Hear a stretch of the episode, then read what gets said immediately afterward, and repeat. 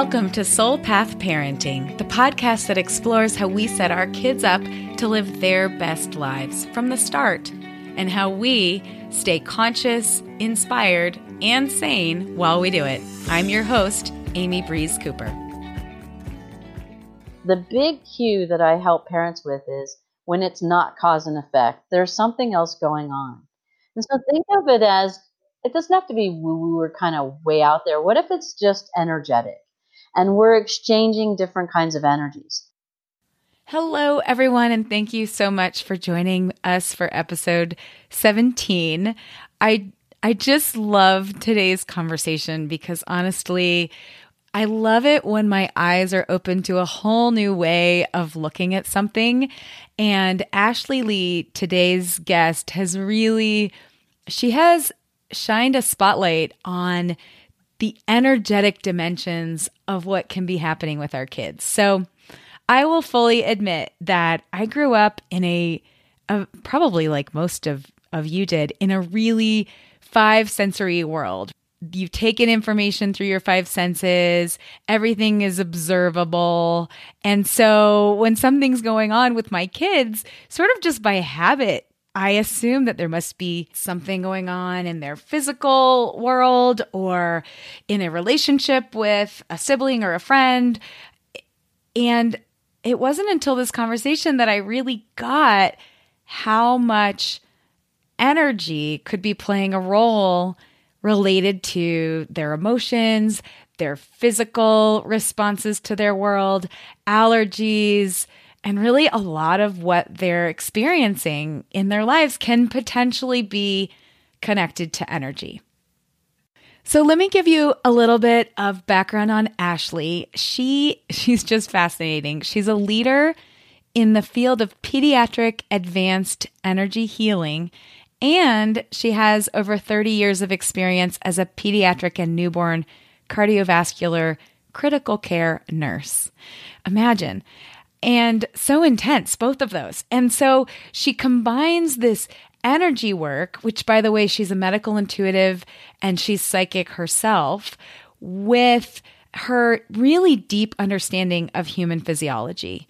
She works primarily with kids who themselves are psychic, highly conscious, and highly sensitive, so that they, the kids can really understand their gifts and so that they can thrive, and so their families can understand them and thrive, and so that they can have have lives that work. And in this practice, she's really developed this understanding that I think for the rest of us who may or may not, you know, have kids with these heightened uh, multisensory abilities, we can learn from what she has uncovered because it does apply to all children. Every one of us is intuitive and energetically connected. And so, no matter where you and your kids are with this, I think that you'll get a lot out of this conversation. So, with that, we'll go ahead and dive into the interview. Hello, Ashley Lee, and welcome to the show today. Thank you so much for being here. Thank you for inviting me. It's such a pleasure to be here. I'm excited. Me too. Um, I wanted to start out grounding our listeners in what you do, and maybe really the first time that they're healing, hearing from someone about the notion of energy healing. So, could you share a little bit of the context of that? The context of energy healing. Well, where should we begin, right? It's it's everywhere, right? We are energy. everything we work with and deal with is energy, right? Even what we drink, even what we we pets over here. I have a little doggy over here that's all excited for the show, and right. So what I do for energy healing and process for that, and and to support kids and families with this, is that a lot of times our energy feels out of whack it mm-hmm. feels stuck. It feels diminished or depleted. And we're not sure how to really harness that, master that, and work in an environment where we feel really full, alive, awake, energetic, working with each other in all the ways that we really choose to want to see in our lives. And so, in that, a lot of people come towards me and are focused on working with their energy to create that opportunity where it flows more easily. And so where we find that most a lot of energy gets stuck is our physical body. So mm-hmm. we feel mm-hmm. uncomfortable, we feel tired, we feel ill or sick. We feel inflamed, like physically inflamed, like inflammation and different things. So we come in with different signs and symptoms and problems physically. Other people may come with um, stuck thoughts, right? mm-hmm. Stuck ideas of what we believe we have to have, and we're not making that happen. Stuck emotions, where our emotions are so challenged sometimes that we feel inundated by them, or they crowd our our world so much so that we feel paralyzed to do what we want to do and be who we want to be. And then spiritually, some people come to me that are concerned about their world around them and then there's the highly sensitive kids that come to me and adults that come to me where they feel overwhelmed by the energies of life. So they see energies, they hear energies, they experience energies in different ways that overwhelm their environments because they may not know how to sort for what it is.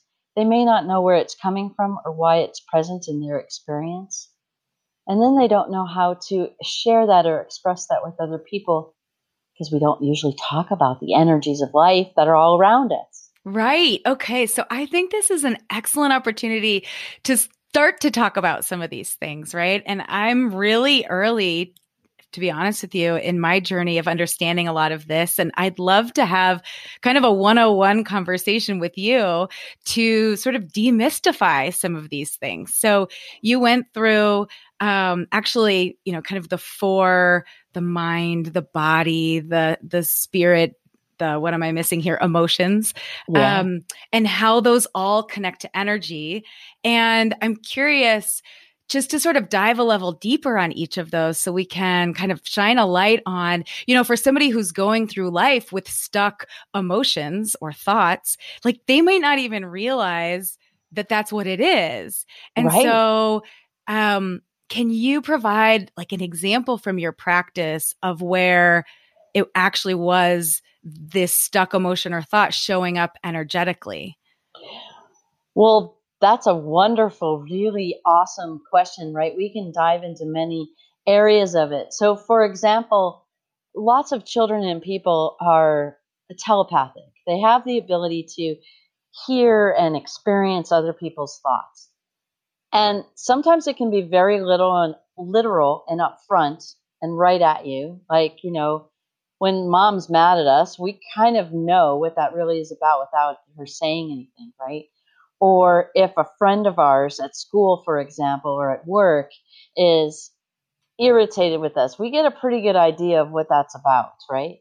And some of us that have the ability to take in that information and really, you know, experience that you know, she's sending a wave of energy out called brain waves or thought waves.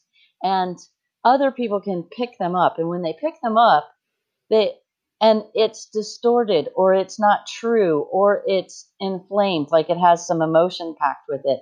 A lot of times, then the receiver of that information can feel overwhelmed and unsure of how to navigate their world around them. Like they may notice that they didn't say anything, or mm-hmm. they may mm-hmm. think that they said something and yet it's so disturbing at some at, at times that we don't know how to respond and so we feel overwhelmed on how to create that environment where we can speak authentically with each other and say oh, i sense you know you might be struggling with me. What share with me a little bit more about how we can work through this. So the struggle can be less than what we're experiencing right now right? We're not used to talking like that. We're not used to addressing each other like that. And I think those what it poses some of the challenges for the children that are coming in with this alertness, this awareness, this understanding, and and don't know how to say, "How come you think so badly of me? What did I do?" You know, those sort of things. We don't know how to create those kinds of conversations because many people perceive that their thoughts and feelings are private to their own experience. Hmm. Yes. And we must imagine that they might not be. Yes. And so when we recognize that our thoughts and feelings are not private to our own experience, we can then become aware and alert ourselves to saying, hmm, as I think this uncomfortable thought towards this person, could they be picking up on it? Right. So you can you can test that in your field. You know, you could you could somebody could walk by you and they give you a funny look and you give them a funny look too and go, I did not mean to do that to you that you felt I did to you. And you watch, they may turn around and look at you because they're actually sensing that interaction on a level that they may not be aware of. So we can send positive thoughts back, uh, remorseful thoughts back, saying, I'm sorry. I didn't mean to think that about you. I just made an assumption and I didn't know what to do. I didn't know how to start that conversation with you. Yeah. I keep hearing as I've as I've dived into the conversations on this podcast and that there are more kids coming in that are more sort of tuned in, that are more psychic or telepathic or connected. And I keep wondering like, well, is that really what's happening? Or is it that all the people with those gifts you know had they been born in decades past would have just gotten shut right down? What's your perspective on it I think that's a lovely question in the sense of perspective. So, what is the perspective? I, I, think I was born that way. I think I was born highly psychic, highly intuitive. I didn't know what it was. I thought everybody was like that, right? I thought everybody could read each other's thoughts and feelings. I thought everyone could see multiple perspectives. And when you don't see the perspective, you could come out of your body and go to the ceiling and say, How does it look from that perspective, looking down? Or getting really small and looking up, right? Oh, is that what you would do as a kid? Oh, yeah. You would sort of fly out of your body above or below the situation? Yeah, to see a greater perspective or a small wow. perspective. Okay. And I didn't know what I was doing. I thought everybody could do that. Everybody could see multiple perspectives. And then as I grew older, I recognized that people were really centered in their own perspective, which I didn't know was a belief, right? That they believe mm-hmm. life is this way or is that way and I didn't understand their the rules and their stringencies about how everything has to be. And I said, well, what if we could just let go of the rules, not being a rule breaker, but what if we just let go of some of the rules so that we can expand and see what else we'd like to create, right? And and open up the opportunities, especially when environments are riddled with problems or difficulties or challenges. We tend to get more mired down and try to solve the problems from that fear state or that awful state instead of going, well, let's just take a moment. Let's everybody breathe. Let's everybody let go of those feelings and tune in, like you said, right? And tune into what are the perspectives? What's happened here? How can we readjust our environment? Right? Not, I think that's what it means to become conscious or aware or mm-hmm. awake to the situation and the perspectives. Right. And you mentioned consciousness. I'm so interested in getting your perspective on this question that I, have. I've been hearing that I don't know if it's that children come in conscious or that they're they're so close to source that um that in some ways they're conscious, but I'm wondering what we as parents can do to sort of not short circuit whatever consciousness they may come in with. That's a great way to say it short circuit this consciousness, right? And we can recognize that a lot of times when we come in and, and we're let so let's put it on the playground maybe at a school or something a place where children congregate together and let's say they have a moment of disruptiveness they are fighting over a ball for example and one wants the ball and the other one wants the ball. And a teacher comes by to support them into uh, settling the conflict, right? And so we'll go into these old belief patterns of how it was when we were kids on the playground as teachers, right? And we'll use, or the rules and the regulations of the school. You can't take from each other, you have to take turns, all of these sort of things. So, what we do is when we feel we have a conflict, it feels uncomfortable for everyone. And so, no matter whether we're the perpetrator or the victim, or whether we're the mediator in the middle and trying to how support the people solving the problem, what happens in that instance is is that we'll pull in, especially as the mediator role comes in, we'll pull in rules and regulations and experiences we had from the past. Mm-hmm. When we bring in that past experience, it may limit us in the problem solving opportunities, especially if we were adults born into a world where we felt, felt individuated and separate, and that we have to grow up and be independent and learn how to, to solve problems on our own. And all that's really great and wonderful. And what if the kids nowadays are born into this awareness that we are not separate from each other?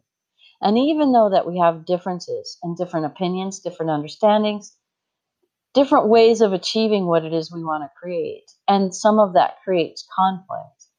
What if we can remember that the children are experiencing an idea called oneness, an idea called non separation? And they're actually wanting to inherently learn how to move from this idea of being codependent as a baby or an infant and moving into maybe this independent state. And actually, what if it's an interdependent state where we learn to support one, in, one another? I call this kind of consciousness in service to us. So as mm-hmm. I take care of me for you, and you take care of you for me, Together, we elevate the conversation in service to us by increasing and improving the conversation, the experience, and then the relationship. And when we're all looking out for everybody's best interest, then we're more apt to move into a realm of compassion. That is the absence of judgments about our perspectives or our perceptions of what we're feeling is happening. And we move into a, a mode of exploration where we start to explore each other's perceptions so that we can come to this idea of a committed or heart centered, I call it, consensus, so that we can come together and create what it is we wanted to create, even if the two children were, you know, challenged over having one ball, that they could explore other options. Right there was something that you said that really was fascinating. And the great thing about this podcast is I get to explore my own beliefs and preconceptions. And I really thought that I was raising my kids to be independent and sort of launch from the nest and to be self sufficient and all of those things, right? My youngest is three. So we're, you know, we're not close to self sufficiency.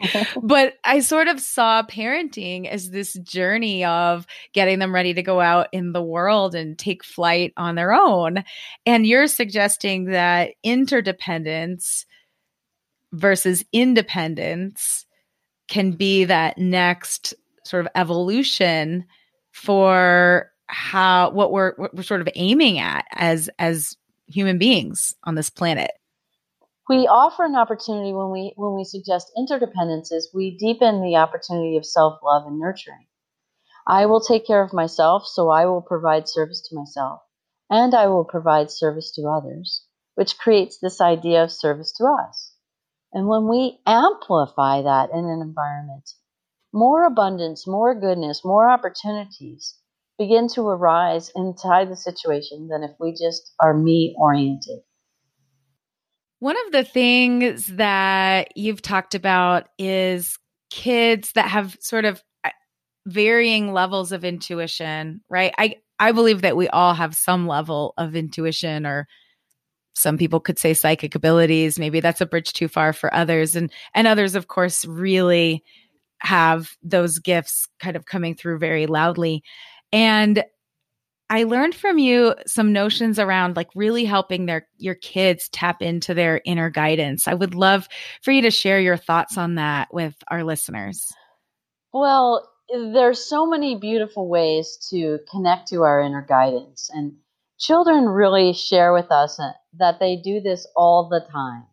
So we do this as children in play, in communicating, with ourselves, with each other, and life around us. A lot of kids will communicate to the trees, to the plants, to the earth. They'll connect to the weather, they'll talk to the weather. I used to talk to a hurricane in New Orleans when I was little, and when the eye of the hurricane passed over, I used to say, "It's why is it not blinking at us?" Right? Because we took things literally of what people told us around us was going on, And then we tied in that anticipation. So we, we felt we could talk to the weather. We felt we could talk to each other in many ways. Um, and we, so really delving into that idea of answering that question, what, what psychic ability do you think we're all built with as humans? What would you think? Are you asking me? Yeah, what would you think that would be?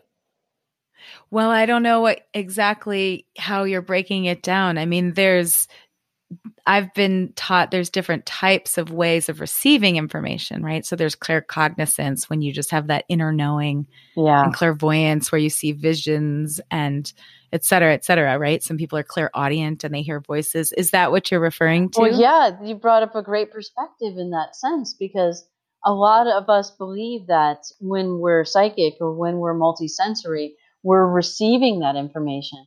But also, as humans, we're also giving out that information. So, how do we share that information with other people? How do, how do we share our heart with other people, right? Most clearly, we do it through an awareness of, uh, we share our love with people, right? And sometimes we share our love overtly through conversation, through a smile, through body language, through touch, through a hug.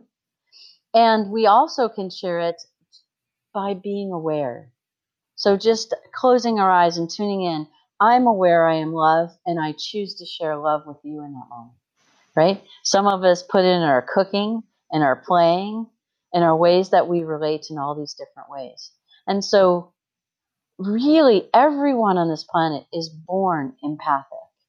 That is the ability to emote and mm-hmm. receive emotions and share emotions with others. And we Oh, and is that the way you were referring to when you asked the question to me? Yeah.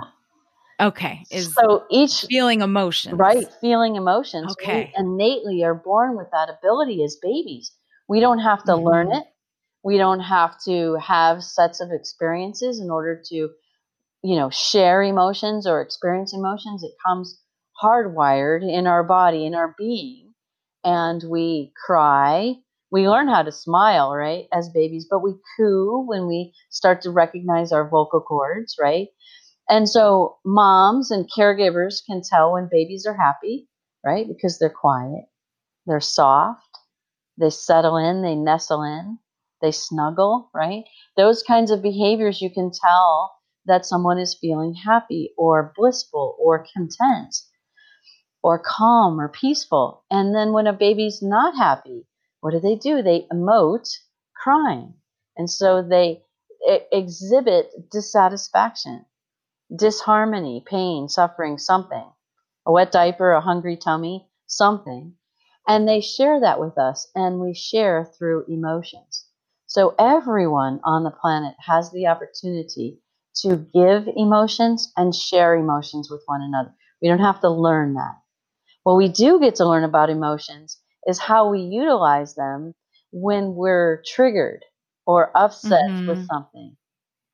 And when we're babies, right, and moms and dads and caregivers really, because it's so painful to hear a baby suffer or cry, what do we do? We shush them, right? We tell them, it's okay, be quiet, you don't need to cry anymore.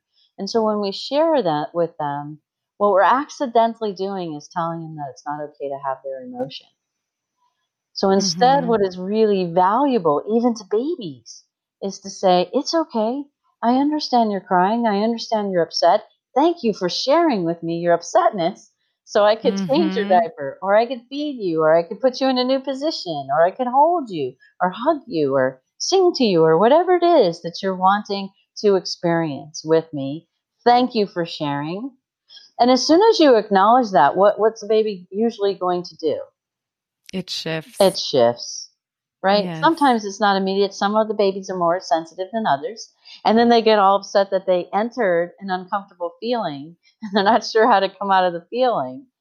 So you can continue to say, instead of getting bothered, there's there's a great video out there on media about a dad holding a baby, a toddler who's two, who's screaming for like two or three minutes. And he's quiet He's soft, he's content, he's peaceful. And he's supporting and role modeling to the child that energy, that feeling, that emotion. Mm-hmm. And he's letting the child like work it out of himself. Because I have a feeling that two year old is very sensitive to emotions and doesn't want to feel bad emotions. And so the dad recognized that and acknowledged that in the baby and is teaching the baby how to say, It's okay. I acknowledge your uncomfortable emotions. I am going to, I'm not going to leave. I'm not going to shush you. I'm not going right. to try to please you or placate you or make you feel better. I'm going right. to let you work this out. Holding the space for the emotions. Hold, holding the space yeah. for the emotions. Exactly. And that yeah. is so beautiful because then we can start to teach and share and resource and guide our children through greater states of emotional wisdom. And in that, then they can utilize when they grow older, they can learn that emotions are a great tool. It helps accelerate manifested our, our manifested physical reality. What does that mean? Yeah. So when we feel angry and we express anger, we get everybody rocking and rolling, don't we? Either they run away Either they run away or try to solve the problem. And I suggest instead of solving the problem in fear and anger, why don't we all take a deep breath, let that emotion leave us, and then notice what the triggering events was that created that anger so that we can actually problem solve inside love, mm-hmm. inside understanding and compassion. I love that. And the word love, you've sort of anchored back to something I wanted to go back to that you said earlier that was really a light bulb moment for me because I've been exploring developing my own intuition and you are spot on. It is all about receiving. And I want to delve a little deeper into giving because I've recently gotten really tuned into the fact that we're all love. And even this is sort of the behind the scenes like opening up my brain. but what's what my intention of this podcast is I just want to radiate love out to everybody listening. And I've been asking myself how to do that. And so I'm curious if you could share a little bit about your own practices of you talked about smiling and connecting with people. I wonder really how is it that you approach giving and radiating love out and how you might coach a child on that? You know, that is so beautiful because really what it mentions is this idea of what I do as an energy healer. We do quantum energy healing instead of quantum energy destruction. And quantum energy destruction is where we're having bad thoughts and bad emotions, or negative ones, or uncomfortable ones, or ones that don't serve us. And when we have those and we project that out into our environment, we create more of that, right? We've mm-hmm. we've all we've all resembled that consciousness on days past, right? And in this moment though, we when we concentrate on energy healing or quantum energy healing, is what happens is is when we get clarity of thought, clarity of heart. So clarity of mind, clarity of emotions, clarity of our spirit, our mission, our vision, our purpose. You're very clear with this podcast because your passion is just echoes out of your voice. Everyone can feel and sense your passion about what you're sharing here on these podcasts that are so beautiful and so well received because people can sense that passion. So you're illuminating or emanating. Well, first, right, you embodied the consciousness of sharing conscious parenting with, ch- with parents and children and families. And so when you embody that passion, you're you're this living, walking consciousness of passion about parenting in an environment that supports children being their true nature, which is love. And, and then how do we express that love in form in our everyday life? And so inside that embodiment, you emanate it out. How do you emanate it out? Well, on a podcast, you emanate, emanate it out through media in your voice, you emanate it out through an emotion and passion. In your mind, you have clarity of thought about what you want to do, what you want to ask, and the points that you want to share so that it makes sense for your audience to receive. So we call that um, speaking your passion, being your passion, emanating your passion. That's how you send it out. And, and a really big part of highly psychic people that emanate, emanate out psychic abilities, what happens is, is they sometimes can get over overwhelmed because what they send out isn't well received, right? So people mm-hmm. aren't uh, other people may not know how to receive that love or that passion or that genius. And how do we create setting that listening? So I support a lot of kids and families in really understanding, okay, you're emanating out this really awesome visionary idea and you want everyone to hear it and you want to talk this way, mind to mind. Well, they don't know, but they rec- they feel that everybody can talk that way. So supporting mm-hmm. them and recognizing that everybody doesn't yet talk that way and it's okay. And how would we like to talk to people that they could hear it or receive it or understand it? So, really tuning into that giving and receiving inside the relating helps the highly psychic or highly multisensory aware person how to transmit the really great gifts and opportunities that they'd like to share with the world around them. Could we talk a little bit more about these highly sensitive kids, highly sensitive people, and highly sensitive kids? It's um, something that you've mentioned, and I.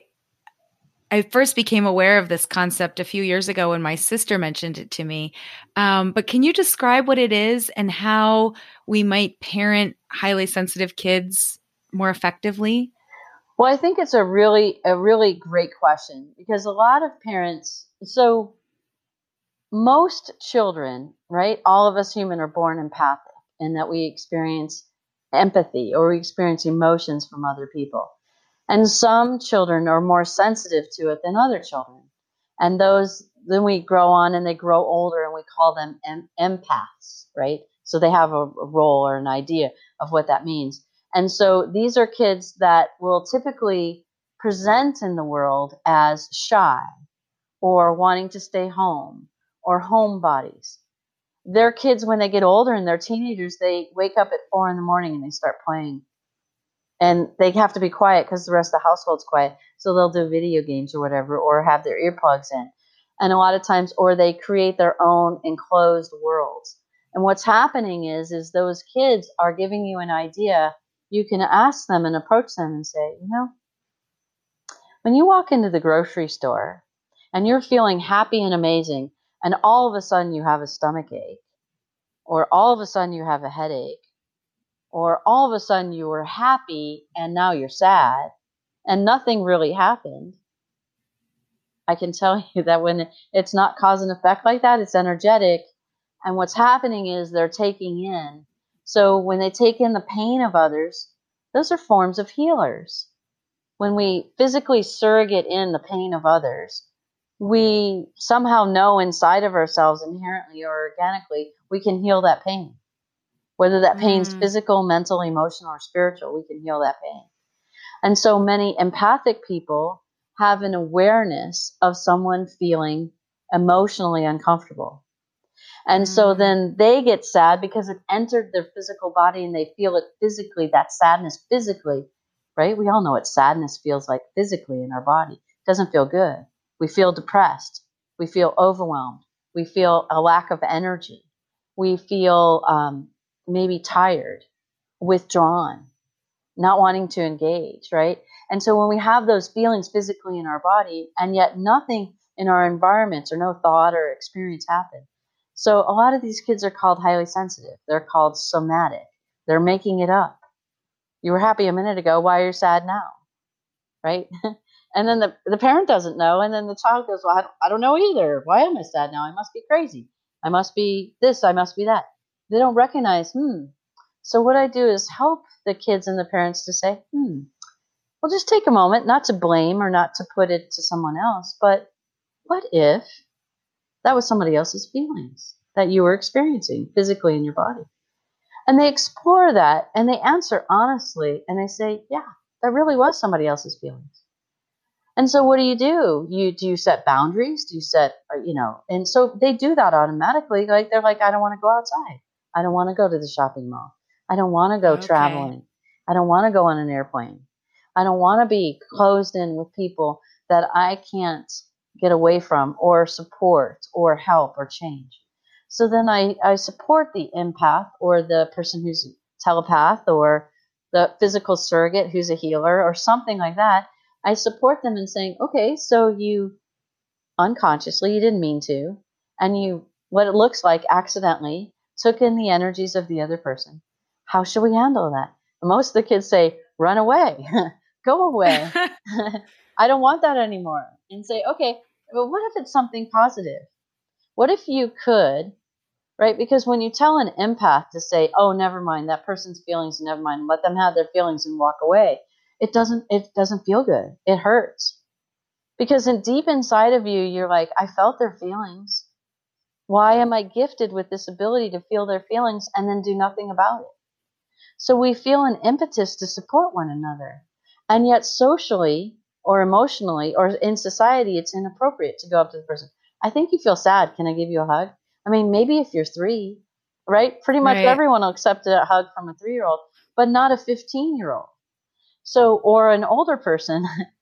so, what if we can teach, depending upon their age groups, which is socially more appropriate or more openness, is to start to develop these authentic conversations. And it's very easy to say, I sense you might be feeling sad. Could that be true? And so when we oh, ask yeah. people that very gently, very softly, without any, right? But we're jolted by the sadness in our body. So you have to help the empath understand okay, is that sadness mine or is it someone else's? Well, it's someone else's. Okay, if it's someone else's, then let's remove it out of our body so that we can get centered, move back into love, so that we can offer actual real support to the other person. And so, how do we do that? Well, if it's socially inappropriate to go to the person at all, what if we could say, I let go of that sadness and that person in the grocery store that I don't know? What if we could ask the universe in whatever way that they believe is appropriate, ask the universe to support them to help them through their sadness. Right. And I can tell you, every empath, no matter what their age group is, even babies I talk to, soul to soul, heart to heart, mind to mind, they're happy with that choice because when they ask the universe to support, just think about that. One person sad in the grocery store, and 50 people are looking and feeling that sad person and saying, Universe, help this person out. I'm not sure how that's going to work out. It's okay. I'm not attached to how it works out, but I do know that my, right, it's an advanced prayer, it's an advanced idea. We're calling in the energies of the universe to support that person when they're feeling less supported in the world. It's beautiful. So, you're giving kids the awareness of whether it's their emotion or someone else's and when they have taken on someone else's there seems like there's a variety of options that you're training them in okay yeah. so we can go and give them a hug if that's socially appropriate we can go and ask them how did you put it? I, I feel that I, I sense, you might be. I sense, I sense that you are experiencing sadness. What could that be true? Right. And start a conversation. Or if it's not even a person that's known to you, where it's appropriate to actually connect through conversation or physically, you can just really give the energy, put like take the energy out of yourself and then send them love, support, love. asking the universe to support them, asking all their loved ones in their life to support them, asking yeah. their whatever they believe in God, Buddha, anything that they believe in. What do they believe in? So that, that they can connect with that inner guidance that we were talking about, right? That right. can guide them through that emotional discord that they're experiencing. Well, and you've also opened my eyes to asking a different set of questions. Like my daughter sometimes complains that her tummy hurts. And of course, okay, this is embarrassing when I'm going to say it anyways, because I promise to be totally authentic on this podcast. But I'll be like, well, do you think you need to poop? but there's a whole other set of questions about, you know, well, not even really a set of questions. There's a question. Well, do you think it's yours or do you think, you know, you're taking that feeling on from someone else? Right. And is that I've feeling? started to notice she's I I I've started to notice sorry I didn't mean to cut you off yeah. but yeah she's she's picking up on things in the household other other people's thoughts and energies. Yeah. And maybe their discomfort too and maybe their discomfort is hanging out that's emotional discomfort but it's hanging yeah. in their tummies. And when they say they, they might be me. Might be me. she started or siblings. This, this, this, daughter of this is my um the the third one, uh, and uh, the third child, and she um she's very bright and uh, observant in the five sensory world. Um, and I think because of that, I I maybe haven't tuned in as much to how she's picking up on other things. And so she started to have these fears.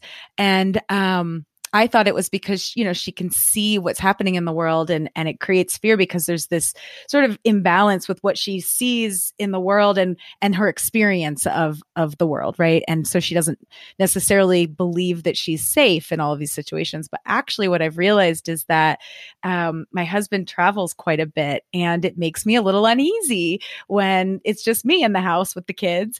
And she has started to get scared when he's not here. And I'm like, where did you get that thought? And I think she got it right out of my head. So or or right out of your tummy. Right out of my tummy. Yeah. Where we can commonly to... we can commonly hide our fears or our yeah. overwhelm in different sections of our body. And she's right. energetically feeling it there and then may feel that your tummy's upset. So that you can then discern and say, does it feel like your it's your physical tummy or do you feel like maybe it's an emotional response? Like is it is an emotion in there in the tummy? And then you can ask her is that is that your emotions or is it somebody else's? Okay and great. she may not be able to have the words of the languaging or know to even look in there.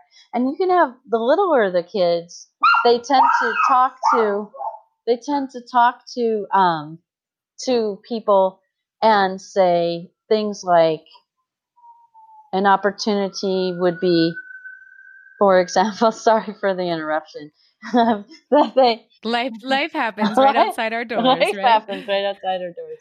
And so what what can happen in that situation is is that um, she may not be able to discern that you had uncomfortable feelings. I, I sense that you're very much right about that energy. So I call those energy exchanges. Okay, inside the relating. So she accidentally or unconsciously as, as a little healer inside of her, wanting to support people feeling very comfortable in their lives. And so if you're feeling uncomfortable, she zoned in to the section or the area where you were maybe suppressing some of your feelings because you didn't want to share, you didn't want to make the kids or think that the kids could get scared from your feelings of uneasiness. And so you can say, for example, does that does does that feeling in your stomach feel uneasy? Yes, it does. Mm-hmm. Okay, great. And do you feel that that's your tummy ache or maybe somebody else's? And when they're little, they'll start to talk to the energy, relate to the energy of their own tummy, and their tummy will be up. That's their inner guidance, right? And their inner guidance will be, I think it's somebody else's. And then you could say, Do you think it could be mine? And there were maybe, and mm-hmm. and say that's okay. What's so nice is you can share to little ones too. You can say okay that's my thing that i was having inside that i didn't know was there and you so wonderfully picked up on it. But what if you could pull that energy right out of your tummy and give it back to me where it belongs? And i'll take care of it i promise. I'll take care of it. It'll be okay. And thank you for caring so much that you wanted to support me so now she has new sets of ideas of how to relate to different aches and pains in her body. She also has an idea that sometimes it can be emotional and not just physical, like needing to poop, for example. And right. the other way to look at it is too is if you're running that pattern, for example, then what she can say is, Mommy, I think your tummy's upset again. Because what you've taught her is that you didn't notice it was there before. So now mm-hmm. she's noticing it for you you say you're right it's there again look at that. Okay mm-hmm. and then and then you go through a practice of releasing it and recognizing what it is that you know as you just shared and then you can say hey can you check? Is my tummy clear? And she'll say yeah it's clear good job mommy. Right and so then we're talking about helping each other with emotional discords that we accidentally suppress somewhere in our physical body that these kids can see or feel or experience Right. That you just gave me a whole new set and probably our listeners as well, a whole new set of of sort of questions to lead a conversation that opens our kids up. Well, they're already seeing and experiencing it, but gives them a more of a guide to what they're feeling and experiencing. Ex- so that's wonderful. Exactly. Thank you for that. And and so being open to it doesn't have to just be on the surface cause and effect. And a lot of times the big cue that I help parents with is when it's not cause and effect. There's something else going on. And so think mm-hmm. of it as it doesn't have to be woo woo or kind of way out there. What if it's just energetic? And we're exchanging different kinds of energies. We're exchanging physical energies, emotional energies, mental energies, or spiritual energies. And spiritual energies can be quite simple. For lots of people, it's purpose, passion, mission, vision, idea. And we're so motivated nowadays to create a world that's conscious and aware and awake. What if everybody's awaking to, well, what's my what's my purpose of being here? What what what gifts do I have to share with the world? And mm-hmm. what if we mm-hmm. can start to explore that? What if the kids are exploring that? And so if they're not having something that's a direct cause and effect, what if they can actually go, oh, what if this is something deeper? And what if the deeperness helps when you get to the heart of it? And you start to unravel or unlink that conflict, you yeah. notice how everybody starts calming down, how everybody starts being present and peaceful, and everybody starts giving an opportunity of each other in ways that they never knew that they could create before. Right. Right.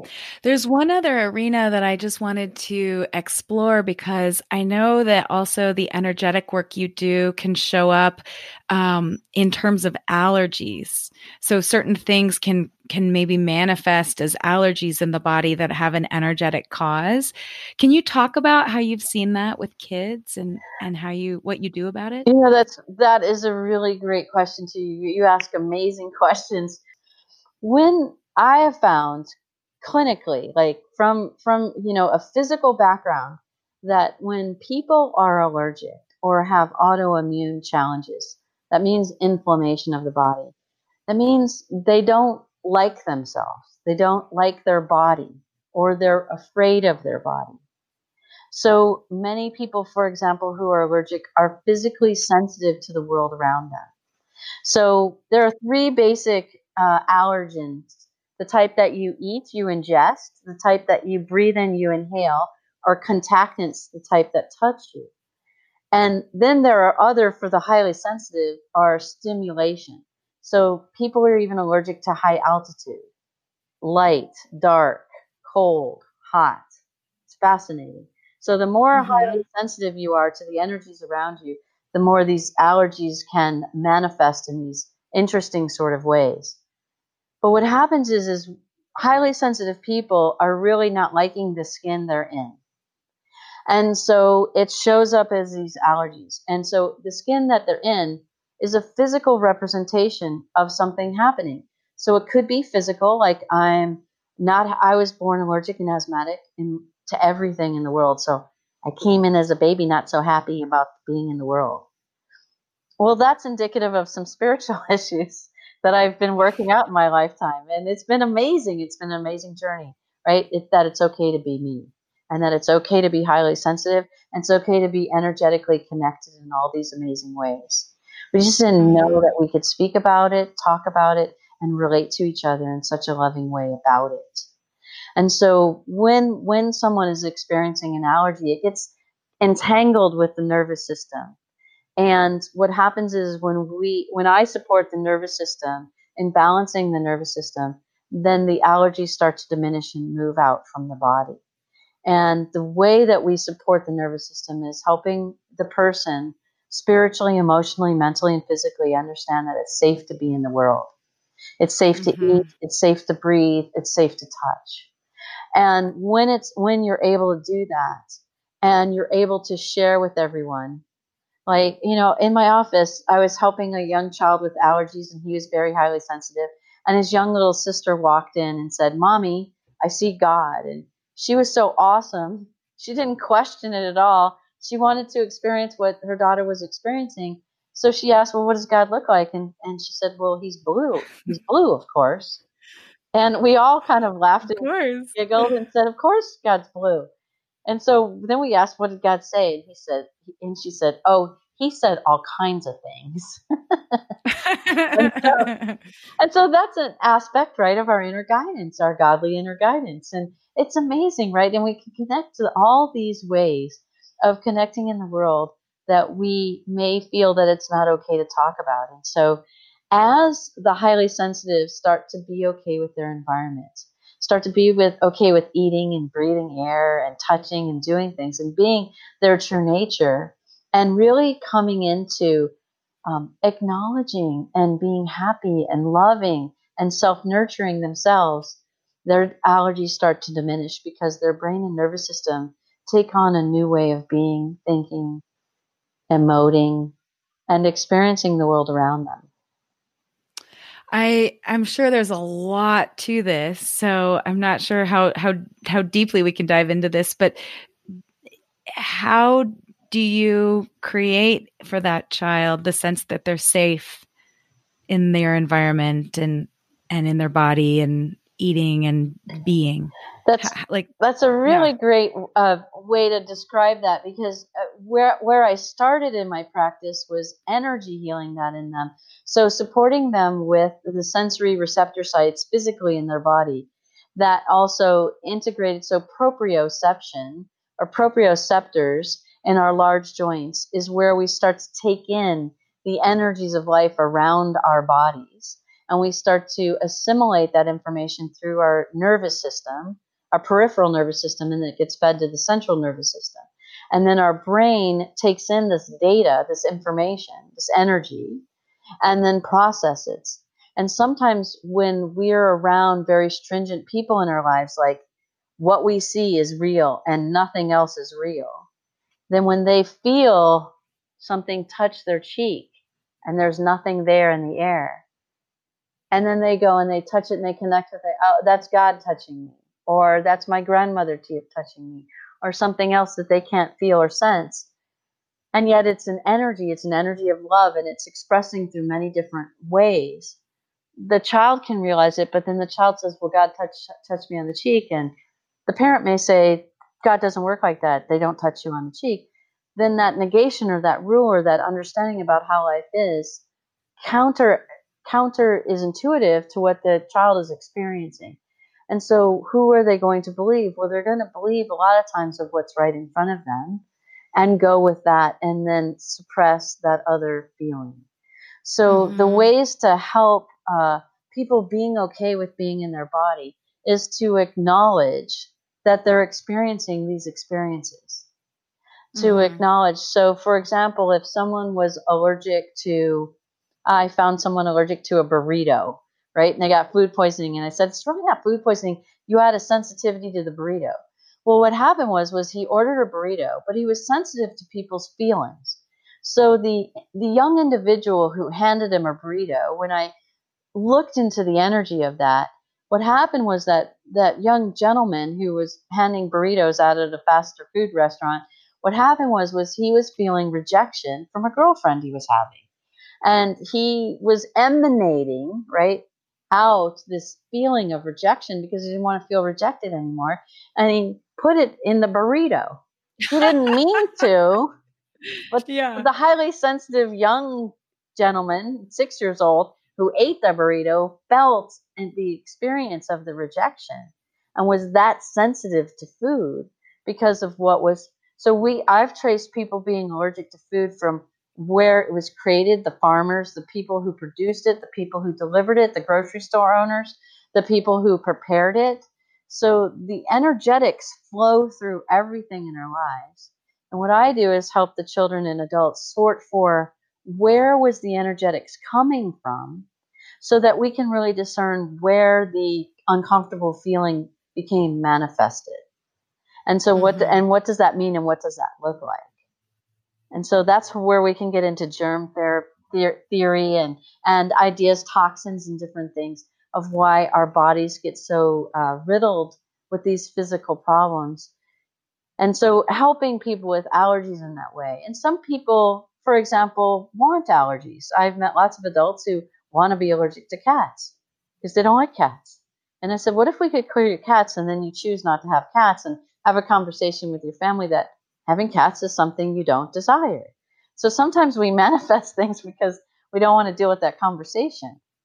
And I have you cleared people of cat allergies because that's one of the big ones. Yes, yes. And then I've you cleared have. people. I mean, we can talk a little bit woo woo for a minute. I've talked about people who believe that they've had a past experience in another lifetime and they mm-hmm. got mauled by a cat, a big cat like a mountain lion or a tiger or something. And they got mauled by that. And they have that wounded impression spiritually in their body. And they stayed allergic to cats that way. And so sometimes that's very challenging to let go, especially, let's say the person from their religious values don't believe in past lives. So then it's very challenging for them to connect to it.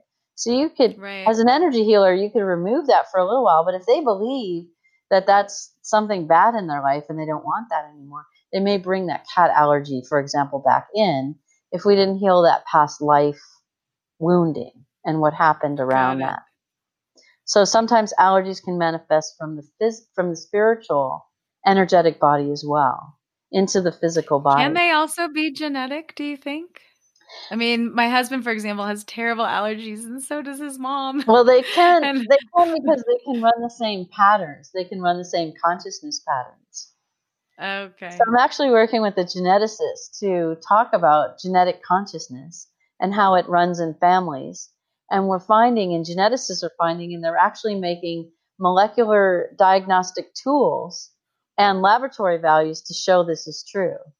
So if you had a family constellation issue like, um, I don't know, fear or terror runs in the family, and cats represent that fear or terror, and then you go to heal the root cause. So let's say it was in grandma, and grandma is passed away but we heal it spiritually, it starts to change the genetics. So if we had a genetic marker for cat allergies, right, we could test it, do the healing, and then they're better after the healing, and they don't have that uh, they don't have that genetic marker anymore. Two. And this is being experimented with yes, now. Yes. Wow, that's fascinating. Yes. So wow. So our genetics is really very closely related to how we perceive and think about or believe in our world. And when we believe a certain way, we manifest biochemical responses from the keys of our biochemical ability through gen- through the genetic expression. Fascinating. I have one last question for you. You've been so generous with your time. Thank you. Um, what do you wish more parents knew? Wow. And you're asking a visionary these questions, right? It's kind of funny. I'm like, where, where, what pocket do I go to to answer that one? Now, why don't I try my heart?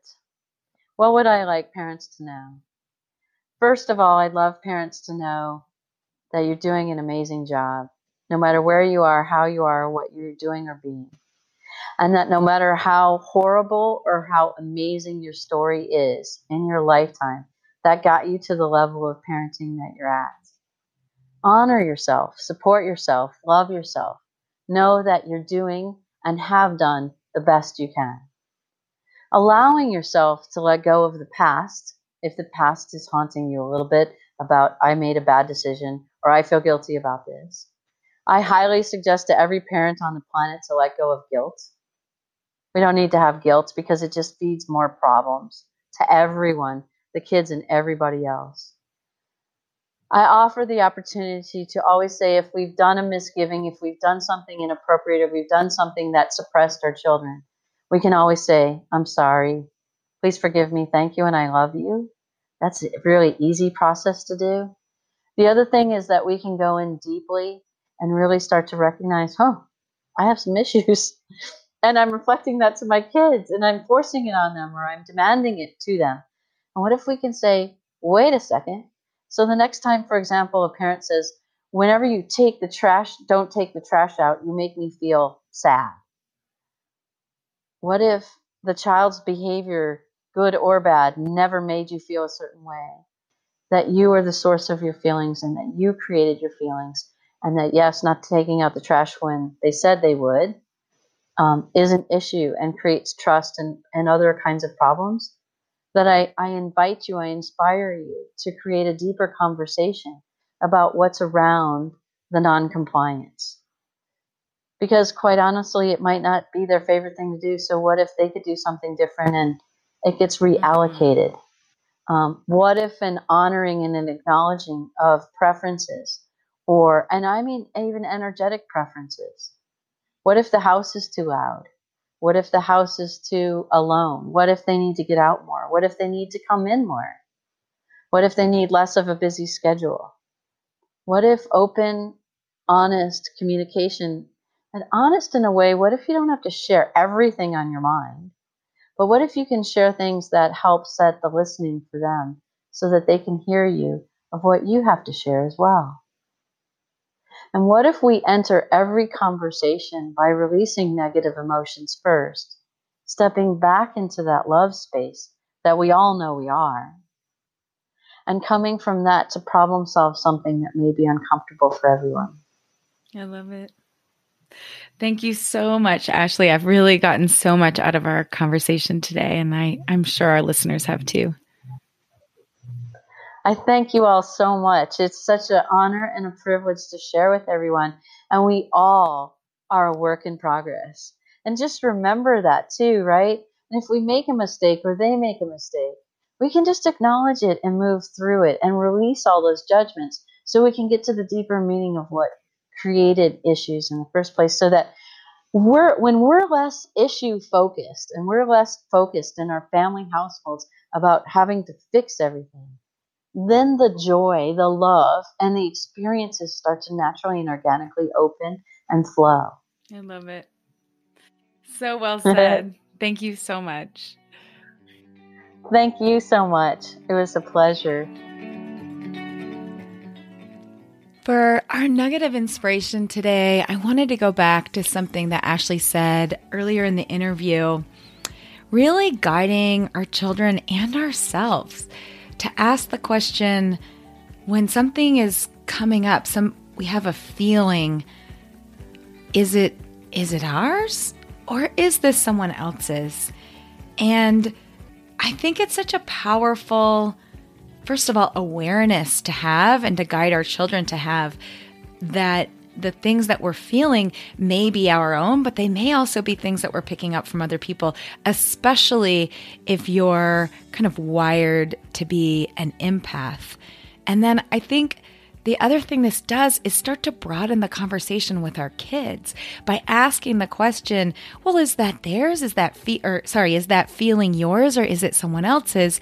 You start to a conversation about energy and the fact that it's not just words that we can share with each other and, you know, physical touch that we can share with one another, but actually we can share energy and bringing their awareness to the fact that there are things that we can't see but that we can feel and that human beings are are exchanging between one another is really allowing them i think to tap into this sort of next conversation as as human beings evolve in their awareness um, of what's possible for us. So with that little bit of uh, inspiration i will leave you. I will wish you a wonderful week. If you um, are enjoying the conversation that we're having, I would love for you to subscribe. And if you know anyone else that you think would enjoy a conversation about living their best life and setting their kids up to live their best lives, please pass the podcast along. We are we are on a mission to um, to raise consciousness and and really be a part of a conversation that has people create the lives of their dreams. Thank you for tuning in, and we'll talk with you again in a week.